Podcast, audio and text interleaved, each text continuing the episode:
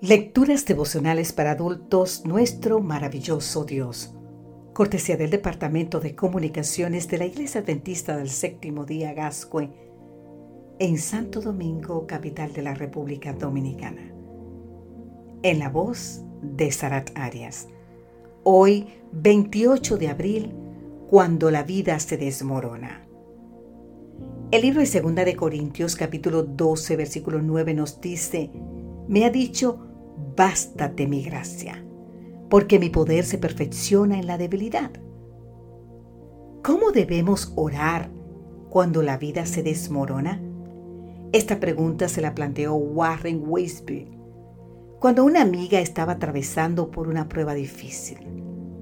La señora había tenido que retirarse de su trabajo por enfermedad y a su esposo se le había diagnosticado una enfermedad incurable. Entonces Wisber se acercó a ella para darle ánimo. Quiero que sepas que estamos orando por ti, le dijo. Gracias, respondió ella. Pero, ¿qué le estás pidiendo a Dios en oración? La pregunta tomó por sorpresa a Wisby. Nadie le había hecho tal pregunta. Como pudo, se repuso y dijo que le estaba pidiendo a Dios que le diera fortaleza en medio de su prueba. Entonces vino la segunda sorpresa. Por favor, pide a Dios que me ayude para que no desperdicie todo este sufrimiento. Por primera vez en su ministerio, escribió luego Wisber, le asaltó la idea de que nuestros momentos de dolor puedan de alguna manera enriquecernos. Busca el libro When Life Fall Apart en la página 101 para que conozcas más de esta historia.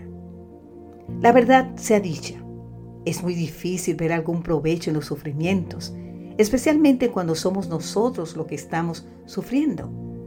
Sin embargo, esto es precisamente lo que el apóstol Pablo nos está diciendo cuando escribe, de buena gana me gloriaré, más bien en mis debilidades. Los dice en 2 Corintios capítulo 12 versículo 9. ¿Por qué lo dice? Porque es justamente en insultos, en necesidades, en persecuciones, en angustias, cuando en mayor medida reposa sobre los hijos de Dios el poder de Cristo.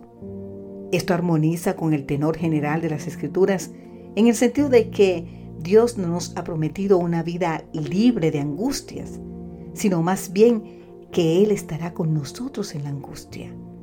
Me invocaré y yo le responderé, escribió el salmista. Con él estaré yo en la angustia, lo libraré y lo glorificaré. Salmo 91, 15. Querido amigo, querida amiga, ¿está el dolor tocando a tu puerta? Según Weber, ante el dolor puedes pedir a Dios que te ayude a no desperdiciar todo ese sufrimiento. De esta manera, tu vida se enriquecerá con las lecciones que solo se pueden aprender en el horno de la aflicción y reposará sobre ti el poder de Cristo. Gracias, Padre, por las lecciones que he aprendido en mis pruebas y por la promesa de que tu poder se perfeccione en mi debilidad. Por sobre todo, gracias, Señor, porque has prometido estar conmigo en medio de mis angustias. Querido amigo, querida amiga, si hoy estás viviendo un momento difícil, ve a Cristo. Él te da fortaleza para seguir firme y adelante ante cualquier circunstancia que estés viviendo.